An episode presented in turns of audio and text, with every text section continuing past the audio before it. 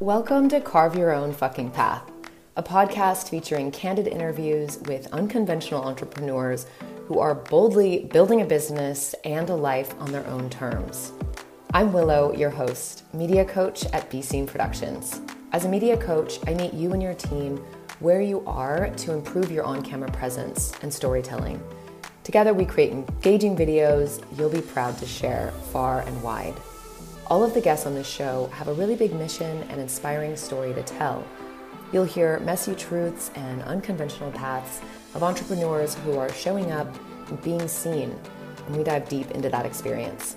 I'm excited for you to meet my next guest. Okay, let's get to it. Meredith Grundy is my next guest. She is an award winning theater director, producer, former Second City improv teacher, and an actress and a playwright just an all around creative. And she took all her experience and her skills and her love of improv and being on stage and uses it to teach people how to public speak better. So she goes in and works with teams, uses these theater techniques like improv in order to build connection and trust and empathy and really having them think out of the box. Let's meet Meredith. So nice to meet you. Yeah, nice to meet you too. I appreciate you reaching out. Of course. We're in a similar line of business. Yeah, I'm excited to get to know you too. And I just was listening a little bit to your podcast, so I'm oh, excited. Oh, thank you. And I like that you use the word fuck. I know. You're like, hell yeah, I want to. I want to be on. Hell that. yeah, I'll be on that. It's yeah. so funny. There's this one person that I met recently who has his his business is fuck fear, but he mm. has a really hard time owning the word fuck. And he's Canadian, yeah. so maybe there's something to maybe he's not American like us, so we can fully embrace fuck. But exactly. Well, thank you cool. for being on the show. Let's just dive in. What is the path that you've taken? And I'm sure that's a long answer. So, you know, a little bit of your backstory. Oh, my backstory. Oh, well, I always wanted to be on stage. And I remember when I was a kid, I wasn't that kid that was in sports. Like I, I was I didn't gravitate towards soccer or baseball or any of the above. And I was the kid that always like huddled against the wall during dodgeball in complete terror that it was gonna hit me in the face. And uh, I took that as a sign that mm-hmm. maybe that that form of fearlessness which later I developed but that form of fearlessness at such a young age wasn't quite for me and uh, I remember a friend of mine, Mona Mehta, her parents put her in a dance class and she said, Do you want to do this? And I said, Great. And we were 9 mm-hmm. And so I went home and finally my parents were like, Thank God she's gravitating towards something. Because I think they were a little worried oh, that okay. I wouldn't have that extracurricular activity that all, all American kids are now doing, you know, in, in like too much. I think parents are running around like crazy. Yes. Uh, anyway, so uh, my parents put me in a dance class. I started dancing and I was on stage at age nine and I loved it so much. And then when I was in middle school, I was in this dance piece where I had to do a turn, stop, and then say out loud to the audience, when I grow up, I want to be just like Wonder Woman. And this woman came up to me after and she said, You have a beautiful stage presence, and I really love your voice on stage. You should be an actor. And I went, Ooh, an actor. Wow. Uh, okay. So, mom, dad, can I take an acting class? And they said, Yes. And then it was kind of all over from there. I just, I loved it. I loved being on stage. I loved telling stories. Mm-hmm. I loved the community. Theater people are crazy, and I love that about them. Uh, and so that's how it started. And then when I graduated finally from college, and I had a, I had kind of a tripped up path. I couldn't quite figure out.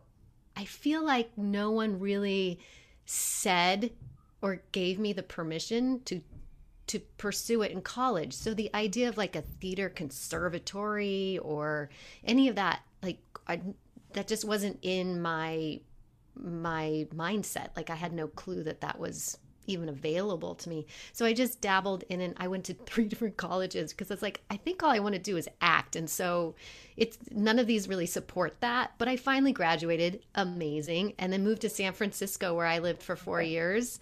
and that's where I was originally introduced to improv uh, through hmm. Bay Area Theater Sports, and I enjoyed it quite a bit. And then found this group and started performing in this little cafe with this group. Uh, which the name escapes me now. I think it was called Ad nauseum was the name of the group. Okay. And then uh, and then after that, and then I did a bunch of experimental crazy theater with a bunch of crazy actors that I loved in the San Francisco Fringe Festival. And then we had a, a guy in the sketch comedy group that I was in, and he's like, I'm going to Chicago and I'm studying improv. And I'm like, I want to go to Chicago and study improv. Mm-hmm. So I interned my way through what was called uh, Improv Olympic, then IO, and it's unfortunately unfolded during the pandemic. But uh, interned my way through that and then performed on those stages for a few years and then during that time second city said hey we're starting this youth program. Would you like to to help with forming that curriculum and then also teaching in our courses? And i was like uh yes i would. Thank you very much. So i ended up i actually ended up teaching the very first class of their youth program and it was to a group of six year olds wow, that must have been interesting. So it was very interesting. It was mostly like herding cats. mm-hmm. Yeah, babysitting. and pretending that we were grocery shopping with imaginary carts and food. So it was it, it, was a lot of fun, and then I grew from there and ended up teaching a lot more and teaching mm-hmm. the adults, and then uh, ended up teaching a course at the second city where an executive coach was one of my students and he said hey can you come help me out over mm-hmm. here with some of my clients and i was like sure and then i did a little bit of that business stuff with the second city too and i just loved it. I loved it. And then one thing led to the next and people kept throwing me into these situations like would you help this ceo with their presentation or would you help this person with their uh, on camera skills or would you help? And i would just yes and it. Mm-hmm. and uh, went from there. That was it. That's my story in a nutshell. Right that's that's my thank nutshell. You. You're welcome. Yeah, that's well. Again, I'd like that you you have this passion for acting, for theater, for that community. I can really resonate being mm-hmm. a drama kid as well, and theater mm-hmm. through college, and not knowing what to do with it necessarily, or mm-hmm. that you loved it, but then sounds like no one was saying this could be a career. Yeah. Path for you.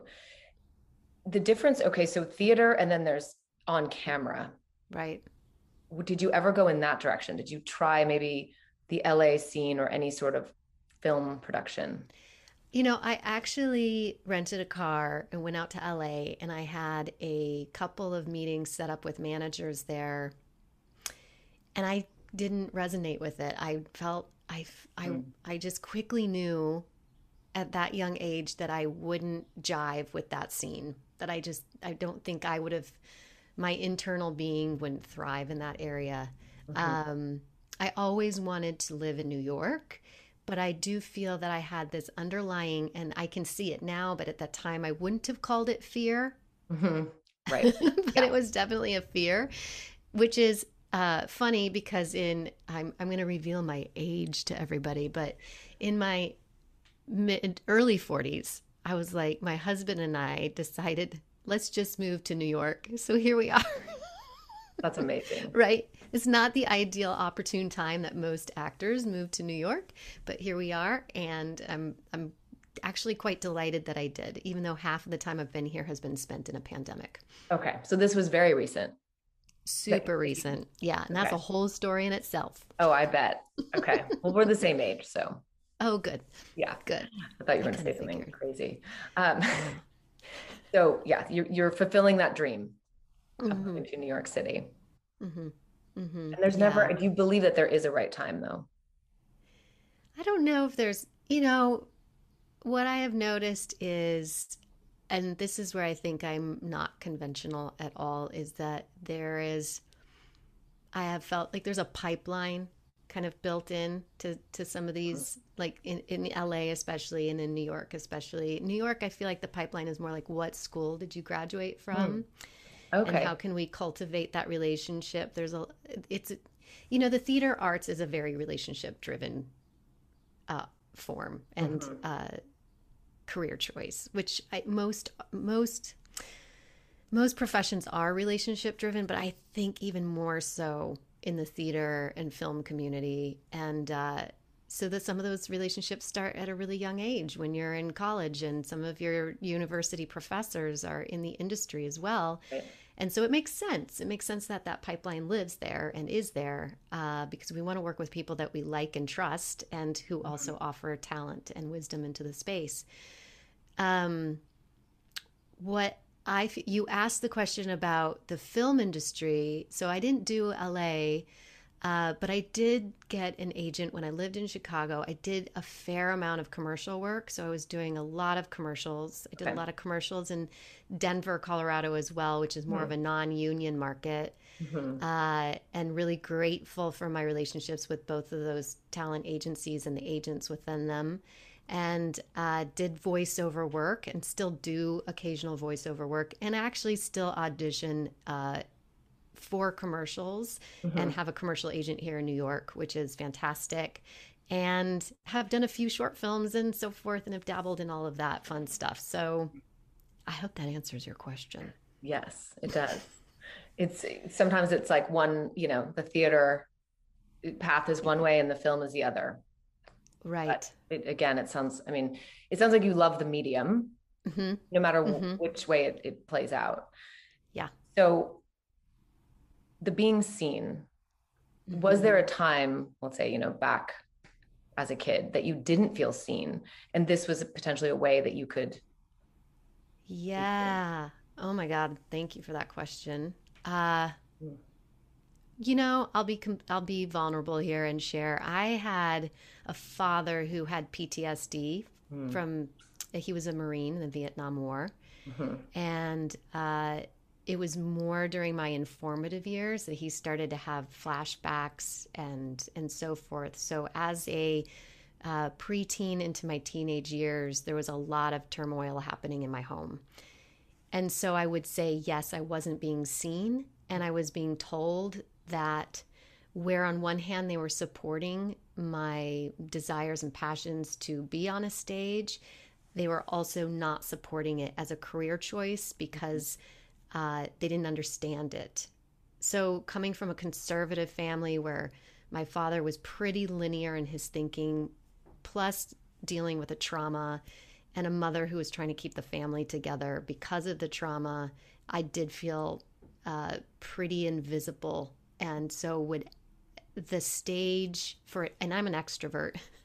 Mm-hmm. and and i will repeat my and i have a habit now of repeating myself because i feel like i wasn't being heard.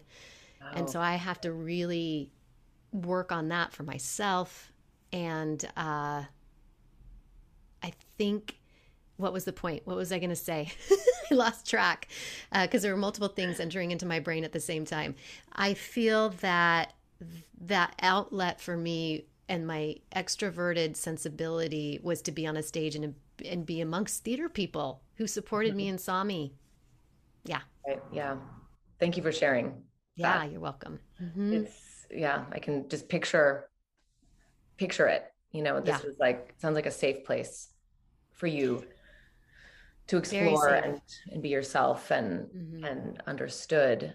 And it being a career choice when at that age did you actually think this is something i could do forever and did you have any role models as well anyone that was in this space that you looked up to?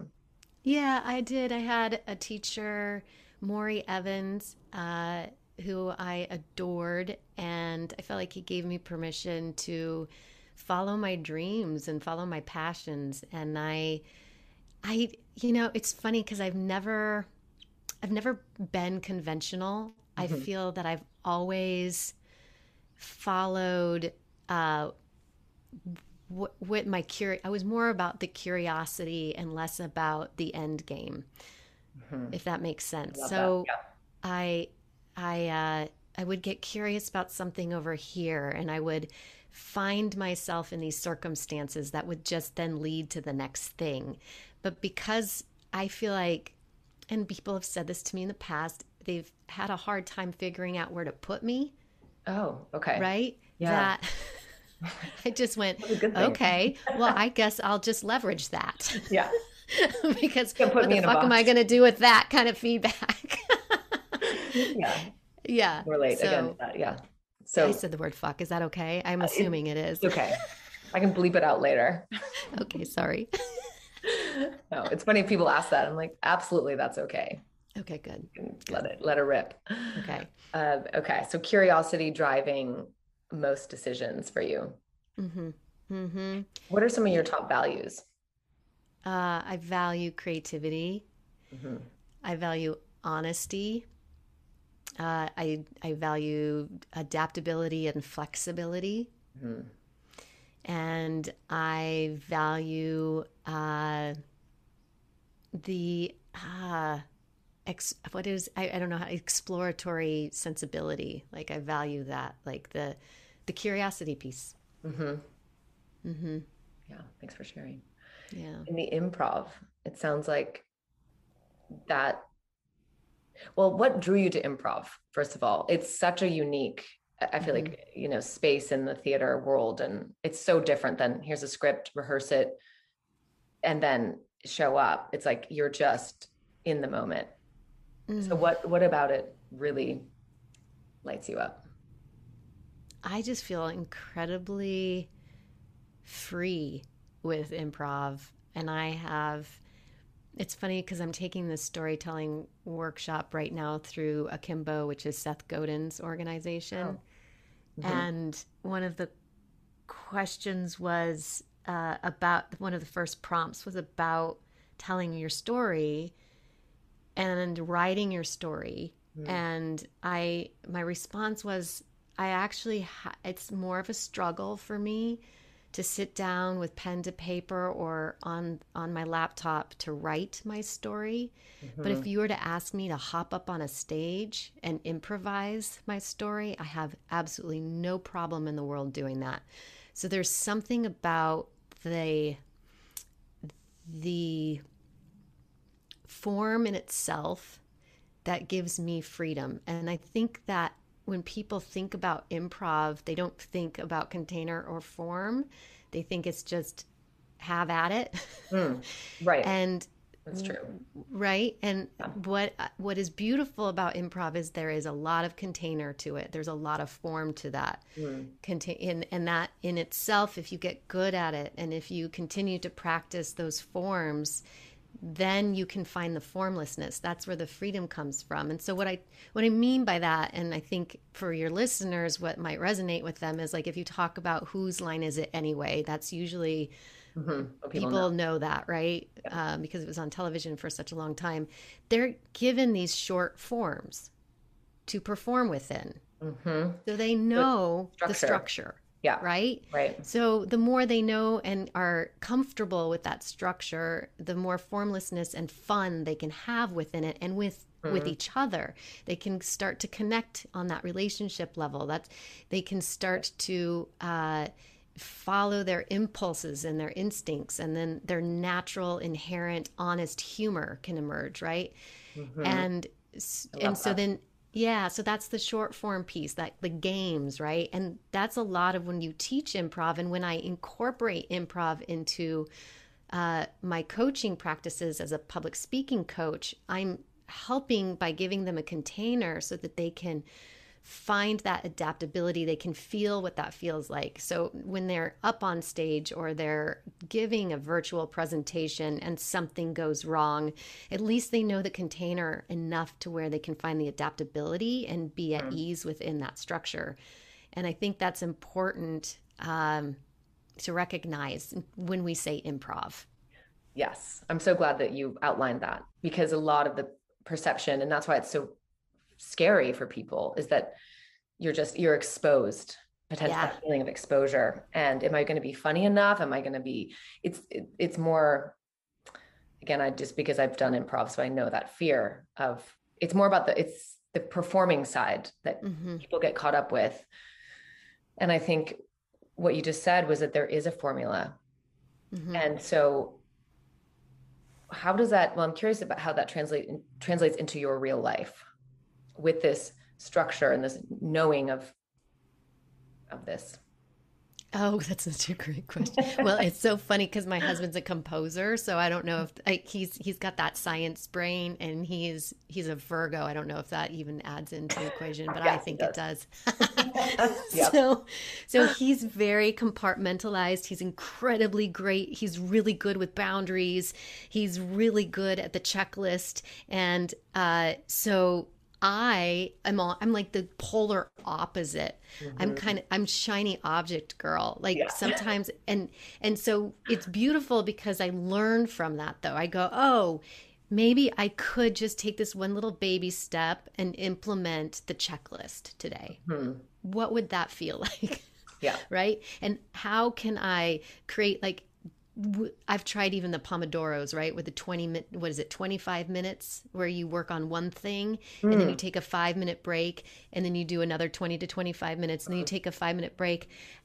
I even struggle with that. I am such an improviser. If someone calls me, I am delighted to hear from you. I am not going to put, I'm, I'm not going to stop the call from coming through. I'm going to pick it up. Or if you're like, if I said that I had something scheduled on this day, Willow, and you're like, I want to interview on this podcast, I'll be like, let me move that around, right? Like, so that that is how in my day to day, it has actually worked for me. I would say 85% of the time. And then when I notice it's not working for me, is when I start to feel the anxiety or I start to feel the burnout or I start to feel hmm.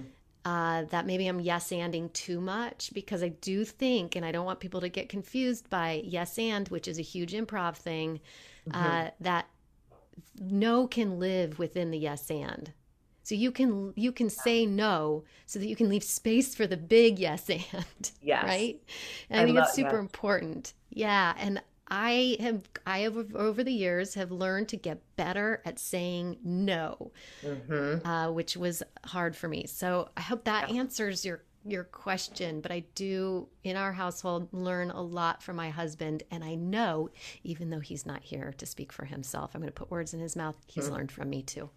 Uh, that without a doubt, absolutely. It's the two pieces coming together Mm-hmm. Imagine if you did, if you had a partner that was very similar, that can work for some people. Right. But that container or that, you know, more structured, we'll use that word, really matches because I'm sure you bring out that side of him that's unpredictable, that's in the moment. And I, I just wanted to clarify the yes and for people. Yeah. In improv, if someone throws something at you, it's a yes mm-hmm. and mm-hmm. and giving giving it back. So it's like kind of like playing you know, whatever mm-hmm. that sport would be. Mm-hmm. Um, tennis, you pass yes. it back.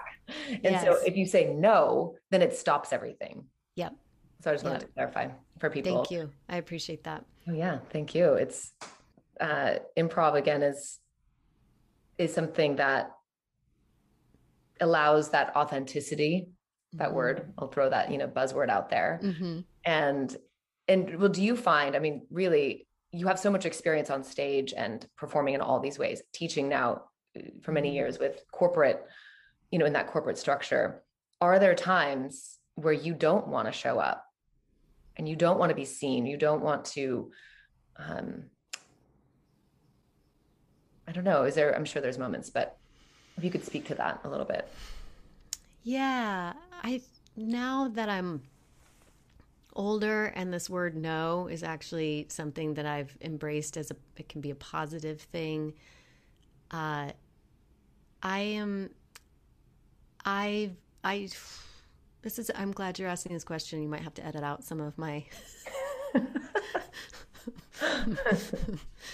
my rough draft thought here. No, not at all. Um, unscripted.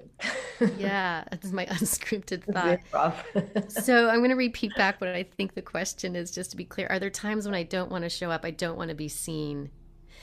Yeah, I am tired mm-hmm. of this this industry not being valued and the mm-hmm. artists within the industry not being valued.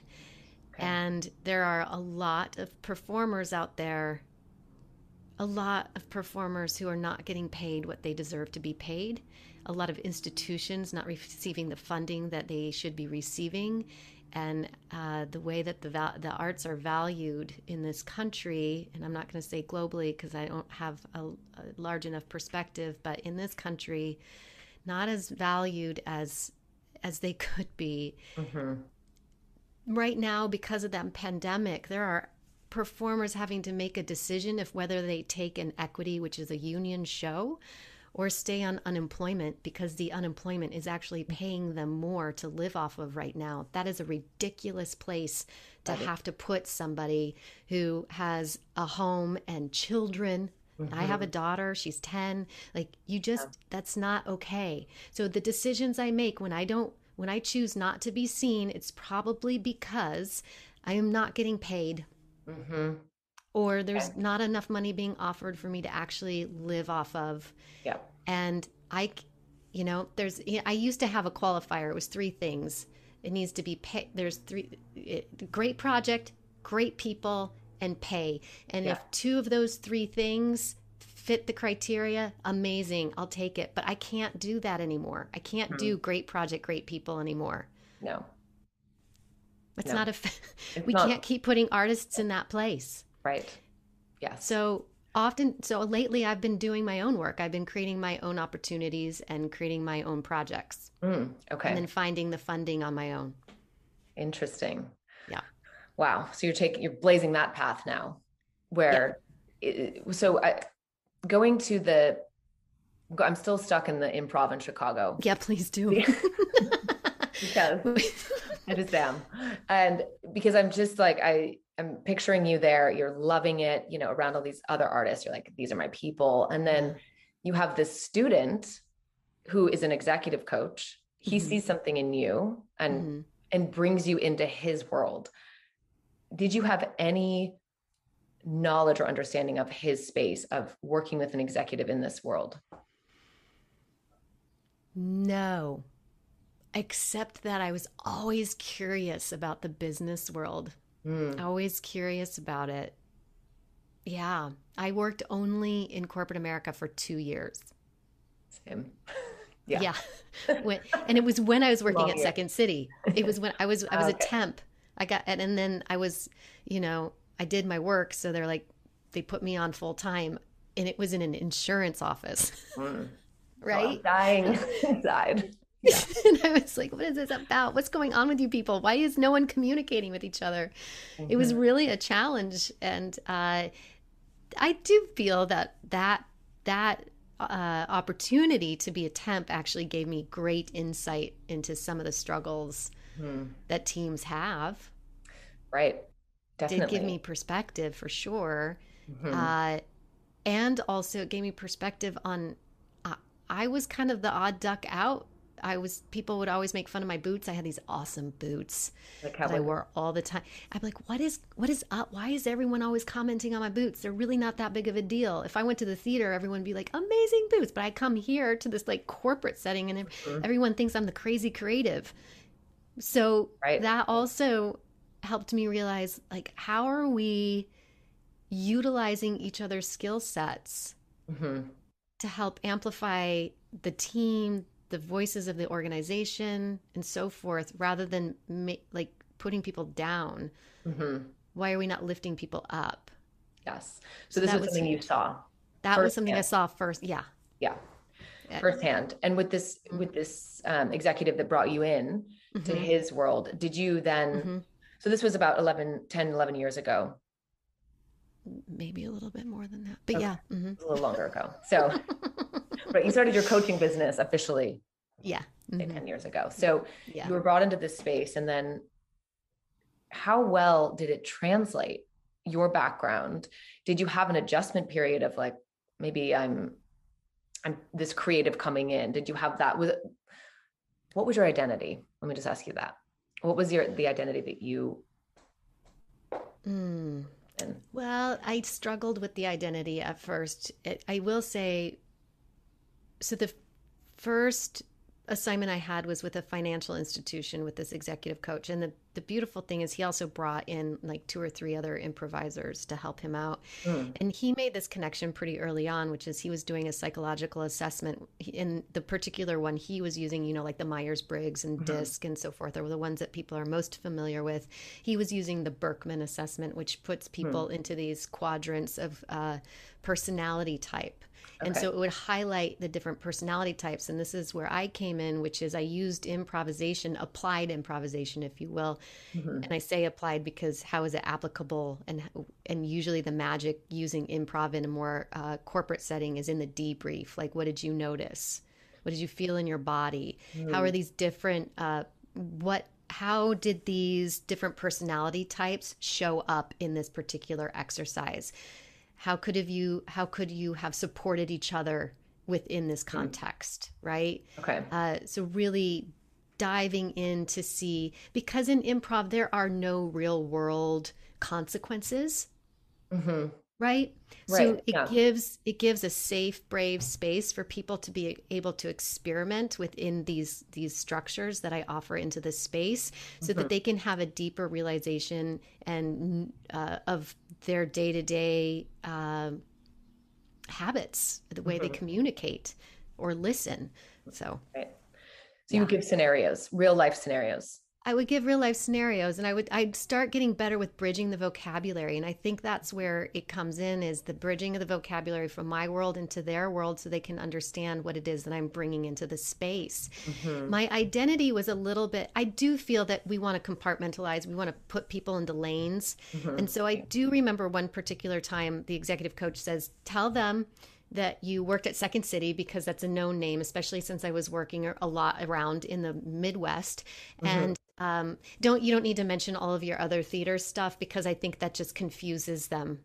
And so I would hmm. just mention the Second City, and then it felt like I had to take that that performer piece of me and shed it just for oh. that for that particular um, workshop. And so recently, I've I've started to really own that I'm a performer because for a long time I was compartmentalizing myself without even knowing it and trying to sound more corporate and trying mm. and I was like, God, I sound boring. I'm not yeah. boring. What happened? Like, what happened to me? wow, interesting. Yes, yeah. because you're you're a performer. Yeah. You can put on different identities and personas, sounds mm-hmm. like. So in this in this corporate environment, you can play that role mm-hmm. and you started mm-hmm. playing it very well clearly because you're still doing it mm-hmm. and how is that what has been the evolution in that in that space for you yeah the evolution in that space has been i started getting contracted out by more people like come work i've worked with multiple industries in manufacturing auto mm-hmm. industry uh, a lot of startup IT uh, software developers. I've worked in Agile and Scrum. Like, I, literally, wow. people have said, Can you come in here and help design a curriculum around the needs of this particular team? And I just, I always dove in with a big smile and a big yes and and because I have also cultivated a community of amazing humans hmm. that are wicked smart, that I could call upon and say, "Hey, I've got this thing, and can you help me out?" And I am I'm all I'm also a big believer in giving back. So I've started like a circle, and I that and that's my extroverted, you know. Personality, mm-hmm. but like I feel community and who you surround yourself with is super important. Yeah. Um, and from there, I had uh, another woman that I actually improvised with quite a bit, and she did a couple. She was an actor for a couple performances that I directed, and her and her husband uh, have an organization where they coach uh, physicians for the mm-hmm. pharmaceutical industry on how to communicate better with their patients. Uh, so cool. I've worked there. So a lot of like working with people who have a lot of didactic information that they need to bring to life, which is right. that's probably the most challenging. Um, yeah, so all walks. It's been wonderful. I've learned so much about so many different industries. And so it's funny when people always say to me, like, what's your avatar? Who's yeah. your niche client? I go, oh my God, don't ask me that question. I don't know. Don't yes. everyone needs to know how to be a public speaker, dang it. Like It's true. right? I, yes. And it's like you, everyone needs to know how to be on camera these days and and mm-hmm. speak to the media. Right. And it's so important. They're crucial skills. Yes, definitely.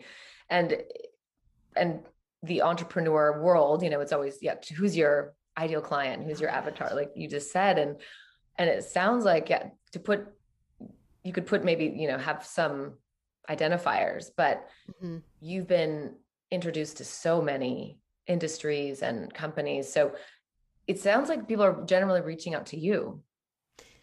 Yeah, mo- uh, most people have been reaching out to me, and and I've been cultivating a lot of relationships with people uh, mm-hmm. during this pandemic as well, which is I, I, just find I just love people. I just yeah. love I love learning about what people do and mm-hmm. and what they bring into the community. I just feel I just feel super grateful yeah. for that those opportunities that the, slowing down the pandemic forced me to slow down because before it i was in gazillion different directions oh, and oh okay i think it has really yeah it really helped me value uh, new relationships and cultivating those mm-hmm.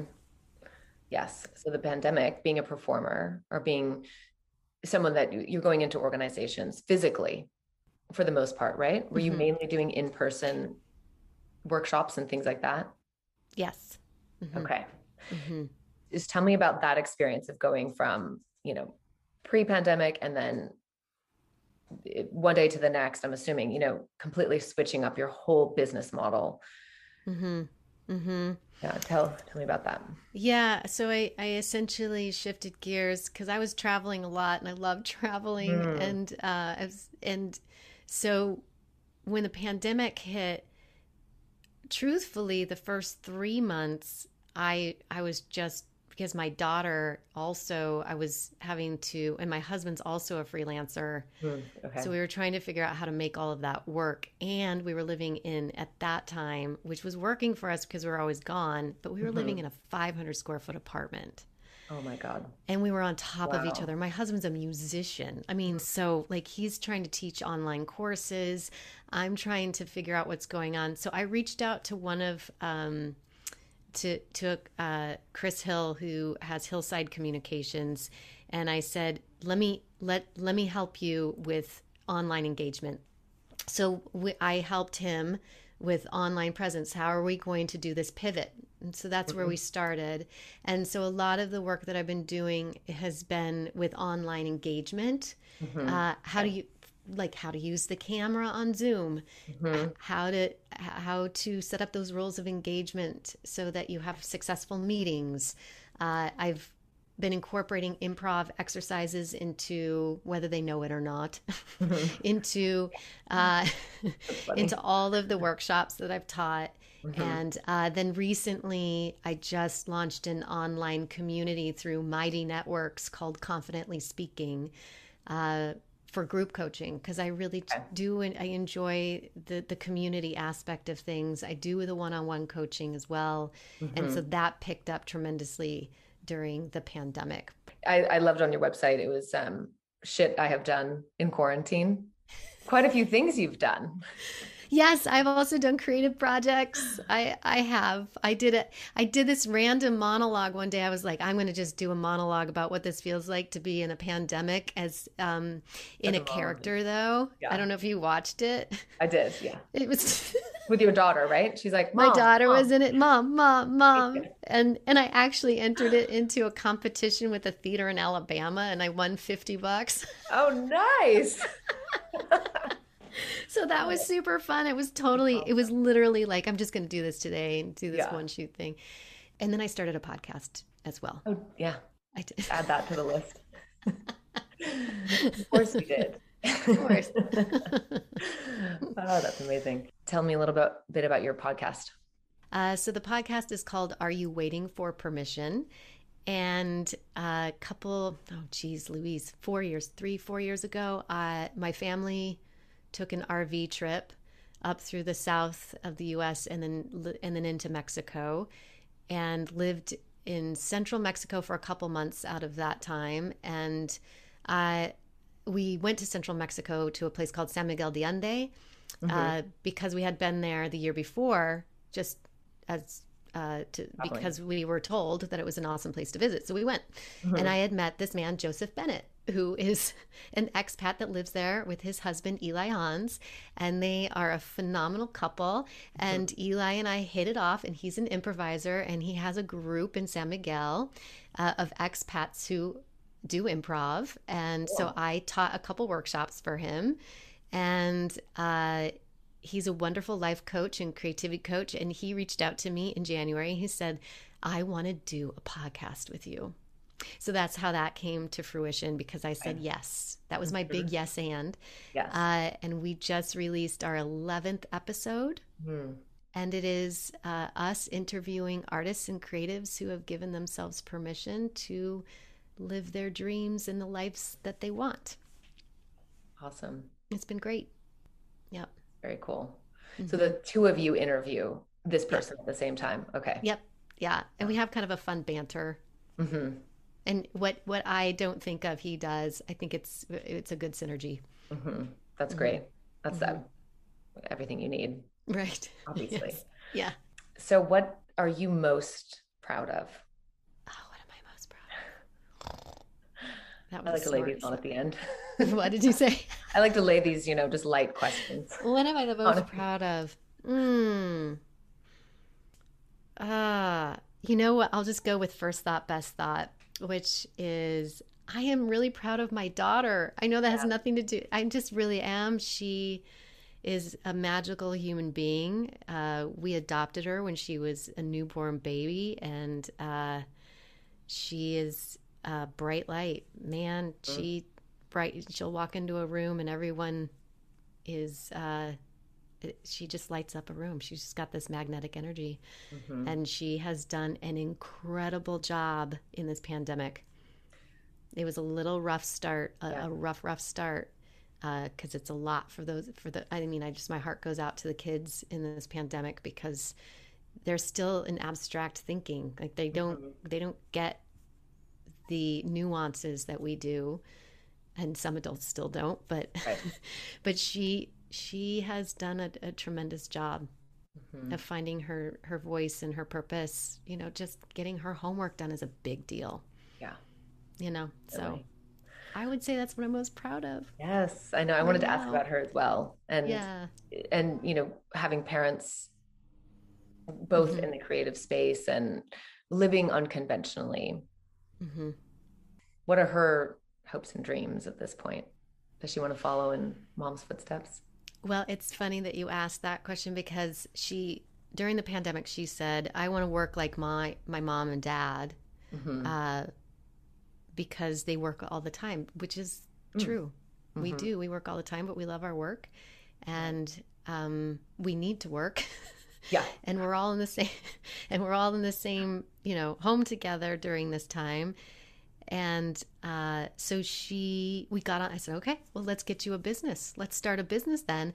And I got online and I Googled um, kids entrepreneurs, and the first thing that popped up was Mighty Business. And it's an online platform where kids get to build their own online store and they pro- they put the products the products that they can put into the store are all made by artisans throughout the world and they have a relationship a sponsorship with uh, national geographic.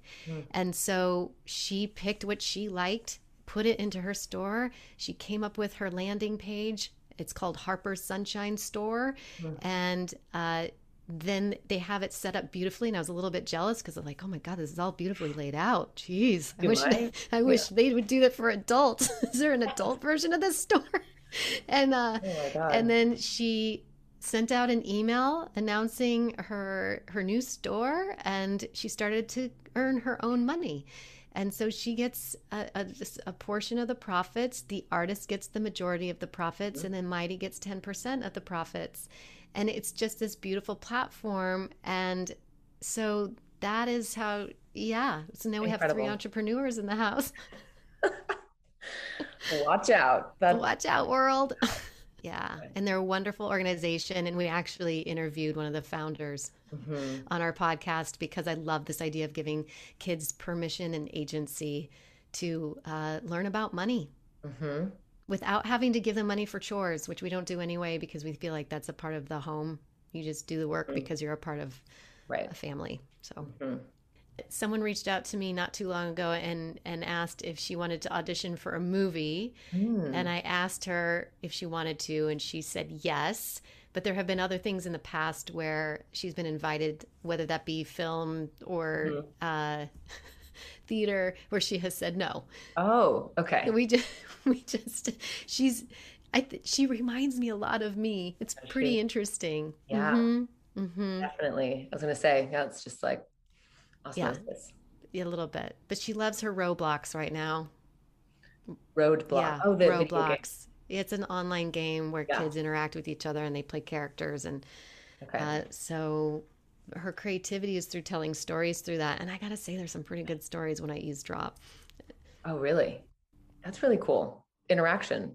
It's interaction, interaction. and they're making up stories. I, I will say that my first impulse is I enter in with judgment Mm-hmm. Like, right? Yeah. Why is this so interesting? Oh my God, I roll, I roll, I roll. But lately I've started to go, okay, Meredith, what is it really that she is enjoying about this? What is the hmm. what is it about this that because that's what artists do too, right? As creators, we constantly sit in a place of curiosity. So sometimes I go, okay, stop being judgy what can you learn from it what's what are you uh-huh. curious about because i guarantee somewhere down the road someone's going to bring this up and i will have the knowledge and will have had the curiosity enough to maybe add to the conversation or help help elevate somebody's project by knowing a resource that somebody else doesn't know about so that's the power of curiosity and creativity right yes we have a Definitely. choice we can be judgy or we can be curious. Mm-hmm. Mm-hmm. Definitely. Mm-hmm. Yeah. It'll get you very far yeah. in life for yes. sure. yes. And you, I'm jumping around, but you, I love it. I, I said that, you know, if there were, what would the title of this podcast be? Mm-hmm. And you said, take time for the space in between. Mm. I'm curious about that and what that means for you. Yeah, I I think it well it means for me multiple things. But I remember when I wrote that, I was thinking about rules mm. and how certain people interpret rules. And we're a very, you know, since the day you go to school, you're taught the rules, the do's and the don'ts. Mm-hmm. And I was thinking back, and this is in relationship to improvisation, to when I did teach kids when I was younger and teaching kids. And I remember I would do what I would call a, in some of these theater classes, a composition, mm-hmm. which would mean I'd say, okay, we're going to create a story together as a group. So four or five kids are going to go away together. And this was usually middle school kids. You're going to go away. And uh, I would like for you to use one chair find a prop of your choosing, like an object of some sort. Mm-hmm. Uh, you're going to have a moment of song. You're going to have a moment where everyone needs to be in unison together. Mm-hmm. And then here's some found text. So I would give them like a quote or text from Shakespeare or something. And I'd say, You have 15 minutes, go. Right? And I would send them off on their merry way. Every single group inevitably would run up to me and say, Can I? Can I use a cloth? Can I say this? Can I? Can oh, I? Can I? Can I? Can I? Can I? Can I? Right? Yeah. And so it made me think that we we still do that as adults. Mm-hmm. We get the structure, but if the rules aren't if we don't have enough, we're constantly asking, can I, can I? It's like someone needs to give us permission to take a risk, yeah. to make a choice. And I always found that fascinating because those were the rules. Mm-hmm. Right. Whatever you do outside of that is way up to you. Yeah. Right. So when I say think between the lines or what's living in between is to take that time and space and that step back to notice what you notice and notice what is in that in between space, whether that be in your day to day life, whether that be in your career, uh, mm-hmm. uh, whether that be in your creative process, but what is in between and how can you give yourself permission to explore that space? Yes. That's what I meant by that. Thank you for for explaining that. I, I would have interpreted it totally different. How would you have interpreted it? I figured it was more about your journey Mhm. in that taking more time potentially to like slow down and maybe not now knowing that you're a yes and person you know Mhm. maybe saying no more and taking taking things slower that that's how i Mm. interpreted it Mm. Well, there's that's true too, right right? yes many different meanings and yeah. and so I, yeah the permission thing is it resonates so deeply because we are told in so many ways what to do what not to do. And Yeah. so that the the taking risks living differently more unconventionally what we consider unconventional whatever that means exactly but um that doing that is so it's looked at and revered now but that's after you've done it and you, you've had some success for example. Then it's looked at as wow good for you you really took a risk and you did something different although it isn't necessarily nurtured in the Mhm. process especially being young i don't there isn't many people saying you can do whatever you want it's it's like kind of you know staying within this within this box or this area so personally i know that you know i was waiting for permission for so Mhm. long i don't know even know from who but it, it that feeling Yeah. very real It's very real. And I it's and it's interesting. Like, yeah, I guess my question for your listeners would be like what what are you waiting for permission for? Mhm. And what does it look like to give yourself permission? right And there's no right I don't think there's there's no right or wrong way to do something. Mm-mm. There's a path that's been paved. It's only because that path has been paved in a certain way, but the, there there are multiple paths that can be paved to the same goal. Mhm. It doesn't have to be so linear, right right? totally I Yeah. think we're again just the linear path, or I say the prescribed path. You know, Right. it's so clearly outlined. I feel like, and I, I hear it so much too. It's just, and even you brought up earlier about, you know, what do you want to be when you grow up, and that Yeah. type of thing, and that it wasn't necessarily, it didn't seem like a possibility for you to do this, hmm you know, ongoing, and so, you know, people thinking either they're told what to do, like this is an acceptable you know path to take or um but so many of the times i think there isn't guidance there isn't like a someone leading or you know mentoring Oh, yeah. Yeah. I think mentors are so important. Like, I'm Mhm. huge. I would say if you can find a mentor, Yeah. find a mentor because I, somebody that you look up to, somebody who's achieved some of those goals that you want to achieve. I think that, Mm. um, and I think it's also okay to ask questions. I think there's this myth that we need to have all the answers if you're especially if you're in a certain position like a leadership position for example that you're supposed to maintain this uh, persona that you have all the answers but it's okay to not and actually it's better it's it's more you're more successful if you can admit that you don't have all the answers. Definitely. Right? That's something i see with the expert. That label mm-hmm. is like it's almost kind of a branding. You know you're you're an expert in this and you are teaching and sharing your knowledge all the time rather than showing up with that curiosity. I feel like there not a mm-hmm. lot of space for that. There isn't. I, I like to think of it as beginner's mind. You show up into this space with a beginner's mind, and that we've said it, but the curiosity piece, like what ca- what's what is something new that I can learn from this today, Mhm. yes keeps it interesting and it makes us better listeners too. Right. That's know? that's a huge one. Absolutely. Mhm. Listening. Mhm. Yes. I'm glad you brought that up because that's another thing with the improv. Yeah. Yes. Uh huh. Present in your body. So I wanted to, I know we're, you know, going over the time, but I would love if you could share some of the common problems that you see or common things that people struggle with in Mhm. their presentation and like being present Mm-hmm. and what how you would help someone if you could just give a kind of a quick couple tips. Yeah. Well, I'm going to start with belief system. One is noticing one's self talk. And we hear, just like artists here, starving artists, uh, professionals here, uh, often that speaking in public is one of the number one most feared things to do. And where that might be true you have to notice what you're what what information you're taking in and what you're choosing to take on. And so i would really look at that negative self-talk and see if you can't do a practice. And i encourage people uh, to journal their thoughts when something happens notice what you feel write it down notice your self-talk and how can you transform that into something that's going to actually serve you so that what i would say would be the first piece of it and then the second piece is teaching people how to practice. I hear oftentimes uh, practice, practice, practice, and you will feel confident. You will be a great public speaker.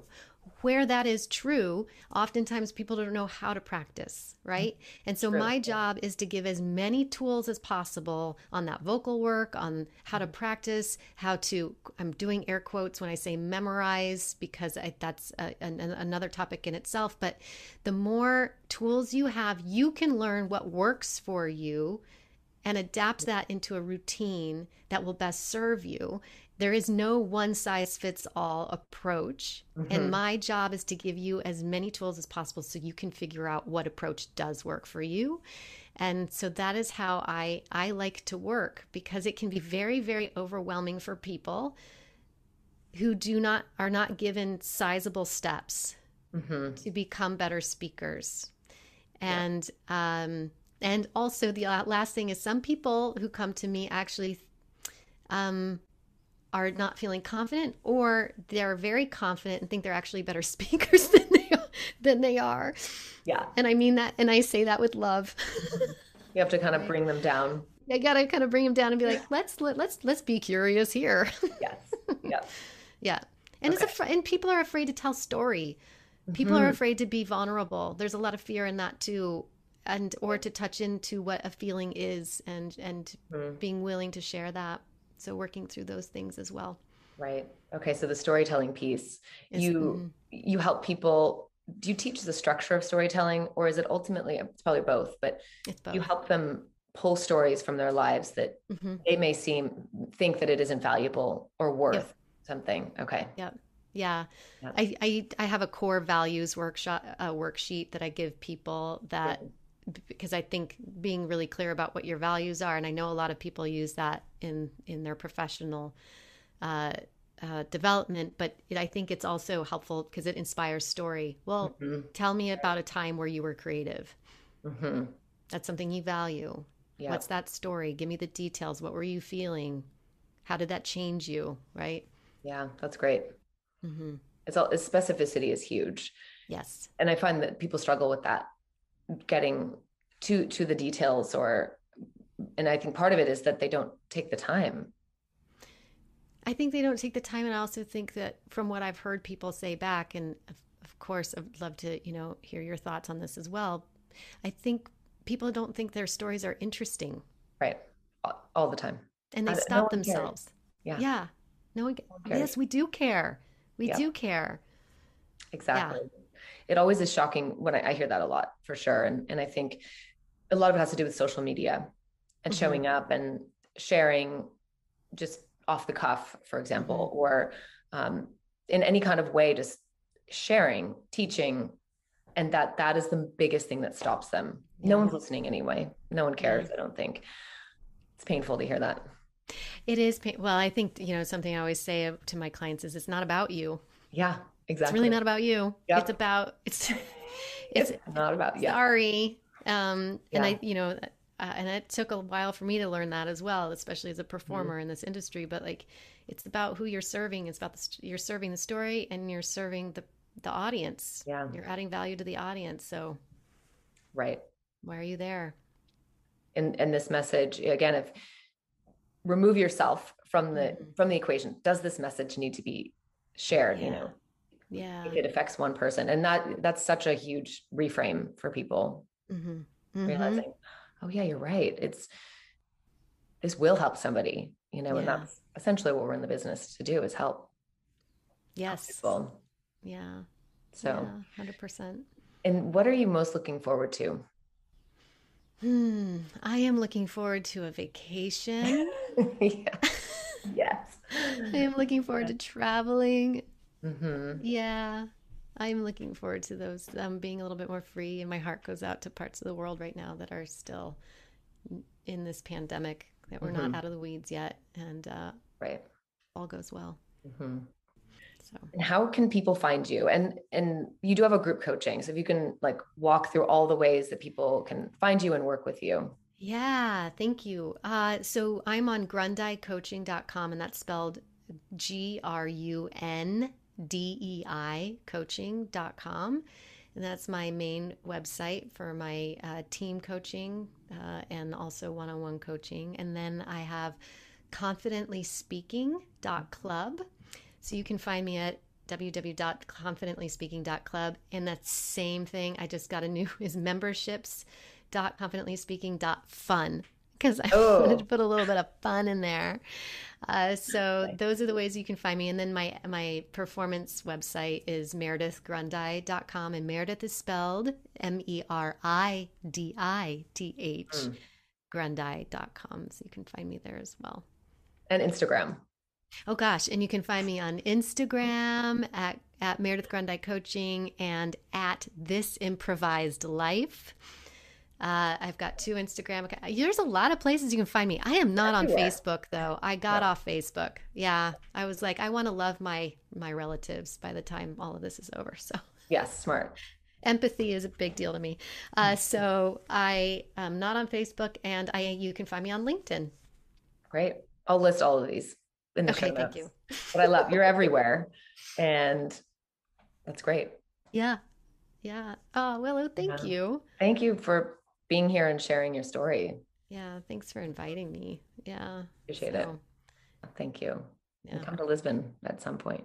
Okay. Oh, definitely. Yeah. it's not so far. not so far. Uh, thanks again. Really All great right. conversation. Thank you. Thanks, for Willow. Bye. Bye.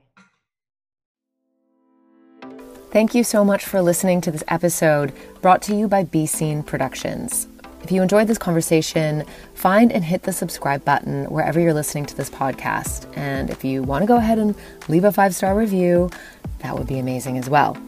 If you're looking to elevate your on camera presence and create engaging videos, check out beseenproductions.com or just connect with me directly on email, willow at beseenproductions.com. I also hang out on Instagram at where is willow.